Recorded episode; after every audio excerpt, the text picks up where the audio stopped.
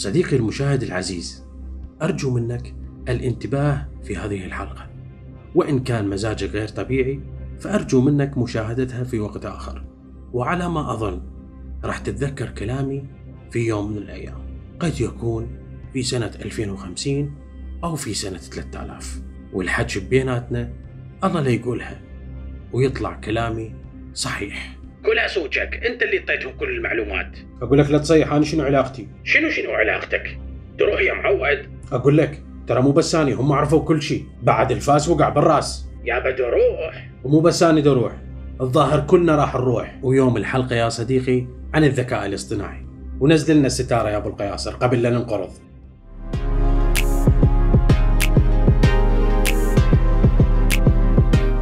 مرحبا أصدقائي، أنا سيزر الحاتمي وأحدثكم من مكان ما على كوكب الأرض، وأنت الآن في نقطة تفكير من قناة إكس توك المتواضعة واللي راح تكبر بمشاركتك إلها. خل نبلش. في تسعة عشر أبريل عام ألفين وخمسة عشر تم تشغيل الروبوت صوفيا، روبوت عادي اسمه صوفيا. صنع هذا الروبوت بمنظر وتصرفات تشبه البشر، يعني هو مو مثل باقي الروبوتات اللي هيج ولا هيج. من صممها وشكل صوفيا خلوها تشبه ممثلة بريطانية اسمها أودري هيبورن، صممتها شركة هانسون روبوتكس اللي مقرها الرئيسي في هونغ كونغ. صديق المشاهد العزيز، صوفيا مو روبوت عادي لأنه هو يشبه شكل البشر، لا، وإنما صمم هذا الروبوت كي يتعلم ويتأقلم مع سلوك البشر، بل وتعمل مع البشر أيضا. قدمت صوفيا في العديد من المؤتمرات، وحصلت صوفيا على الجنسية السعودية في أحد المؤتمرات. انيالها هاي تحج بيت الله قبل. لك روبوت هو شنو يحج بيت الله؟ بس تدري قيصر،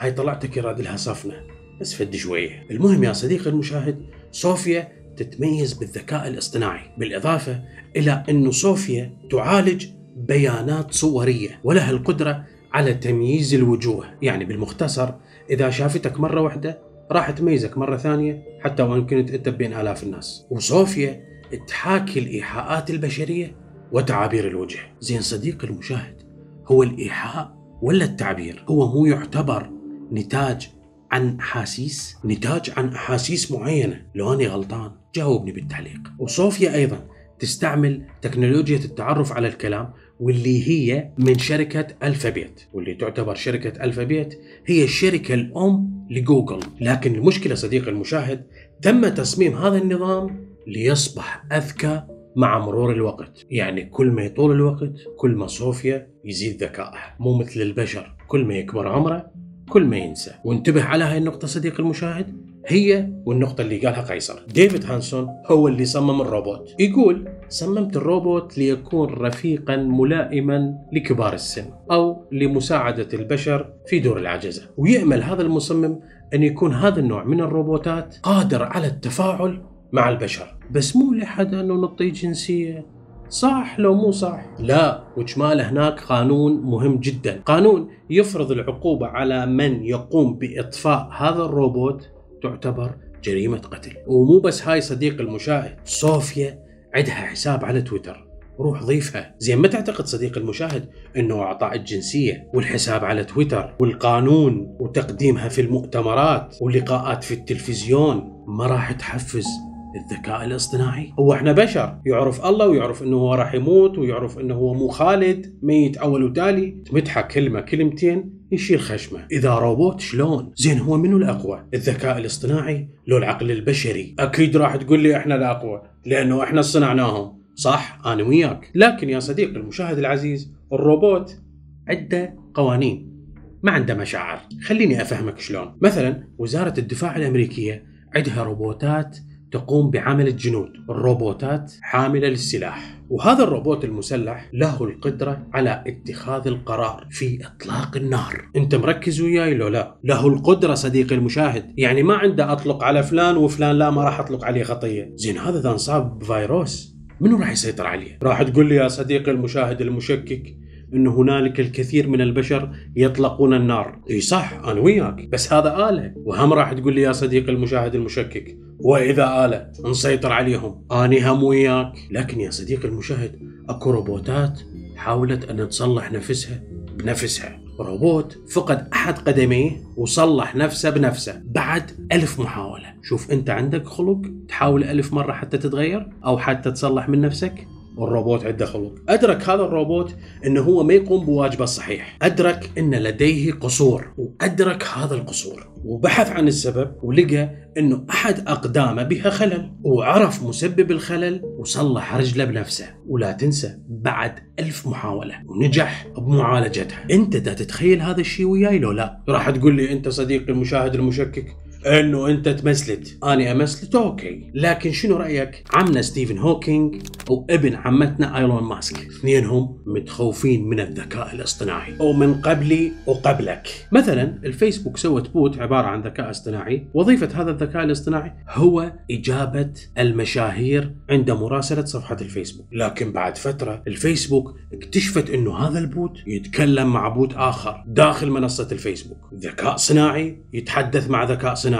صح رسائلهم بالأحرف الإنجليزية لكن لغة غير مفهومة، وطلعت الفيسبوك قالت هذا هو عبارة عن خطأ وصلحناه. شوف صديق المشاهد المشكك والغير مشكك، الذكاء الاصطناعي يعتمد على شيء واحد فقط اللي هو البيانات. البيانات مين يأخذها؟ ياخذها مني ومنك. اي اي نعم منك. مثلا انت عبالك انه انا اسولف فقط على الروبوتات، بس انت ما تدري التليفون اللي انت تشاهدني من عنده هو عباره عن ذكاء اصطناعي ويعرف عنك الكثير من المعلومات. توقع انه تليفونك يعرف حتى اكثر من زوجتك عنك، وتليفونك يعرف اكثر حتى من زوجك عنك. الذكاء الاصطناعي اللي بساعتك انت اللي تلبسها، الساعه الذكيه هاي تعرف امور تخص صحتك انت يا صديقي المشاهد أكثر من نفسك، عندها سجل نشاط صحتك وتقدر تتنبأ لك بصحتك بالمستقبل. عندنا مثلا شركة جوجل، قلب شركة جوجل عبارة عن أكبر منطقة من الذكاء الاصطناعي، وهذا يعرف عني وعنك للأبد، يعرف كل الدول ويقدر أيضا يتنبأ بمصير الدول ويتنبأ بكل شيء. راح تقول لي شلون؟ أنا أقول لك، الذكاء الاصطناعي اللي بشركة جوجل يقرأ يومياً كل المقالات اللي تنكتب بكل الصحف، يقرأ يومياً كل التعليقات البسيطة والغير بسيطة، فيقوم بتحليلها وينطي تنبؤات إلها، يعرف إنه هذا الشخص مع الدولة وهذا الشخص ضد الدولة، مثل ما هو هسه يعرف حالياً كم واحد يحبني وكم واحد يكرهني. توقع يا صديقي المشاهد هذا الذكاء الكبير لو إجي في يوم من الأيام أن يخدعنا، أن ينطي أمر بأذية البشر، يأذينا، راح تقول لي لا، أنا راح أقول لك إيه. مثلا صديقي لو هذا الذكاء الصناعي أنطى أمر لتليفونك أنت ولأي تليفون قريب على تليفونك أنت أن يغير الوقت، أن يبدل لك بدال ساعة سبعة الصبح يسويها بالتسعة الصبح، بسيطة، راح تقعد أنت من النوم تيجي تروح للدوام متفاجئ تلقاها ساعة تسعة، تباوع بتليفون أهلك هم ساعة تسعة، بعد احنا ما نباوع الساعات الجدارية لأنه هاي الساعات انقرضت، تباوع للساعة الذكية اللي بيدك هم تقول الساعة تسعة، راح تقول تأخرت عن الدوام، راح تطب تسبح وتبدل وتطلع مباشرة تركض، ولا تلقاها الساعة سبعة بعد. يعني ضحك عليك لو ما ضحك عليك، ويقدر يضحك عليك لو ما يقدر يضحك عليك، يقدر. ساعتك أنت لو قلت لك إنه السكر مالتك صعد أو إنه ضغطك ارتفع، راح تصدق لو لا، وراح تروح تاخذ دواء، لويش؟ لأنه ساعتي قلت لي، لأنه تليفوني قال لي، فأنت راح تروح تاخذ علاج مباشرة. تعرف ليش أنت تاخذ علاج مباشرة؟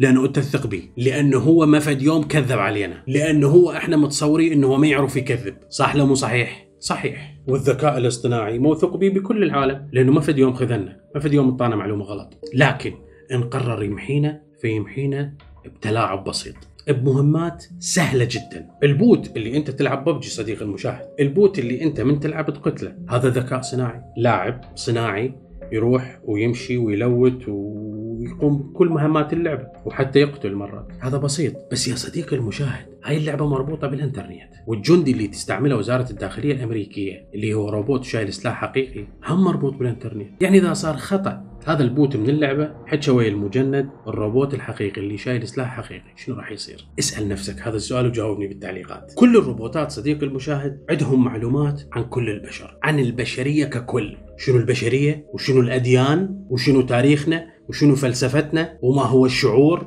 شنو الحب شنو الكراهية، وما هي الدول وما هي حدود الدول وما هي قوة الدول وكل شيء. لكن ماذا لو أدرك هذا الذكاء الصناعي أنه البشر متخوفين منه؟ شنو راح يسوي؟ وماذا لو أدرك أنه الذكاء الاصطناعي يجب أن يتعلم كيف يصنع ذكاء اصطناعي آخر؟ شنو راح يصير؟ وماذا لو أدرك أن الذكاء الاصطناعي أن هنالك إله؟ شلون راح يتصرف؟ هذا اللي قاله قيصر بالبداية، راح يمحينا. وراح تقول لي شلون؟ لأنه هو إذا تعلم أن يصنع آلة أخرى فراح يكون عدو للبشر. ليش يأخذ البشر عدو؟ لأنه البشر يأذي نفسه ويأذي اللي حواليه ويأذي حتى الكوكب اللي عايش فيه، والروبوت اللي عنده اتخاذ قرار معين راح يأذي هذا الشخص. والمفاجأة يا صديقي المشاهد العزيز أنه الفيديو اللي دا تشوفه حاليا هو منتج من الذكاء الاصطناعي. صديقي المشاهد العزيز، شنو رأيك إذا قلت لك أنه عرفت ولد عنده ذكاء اصطناعي وشاف ثلاث فيديوهات إليه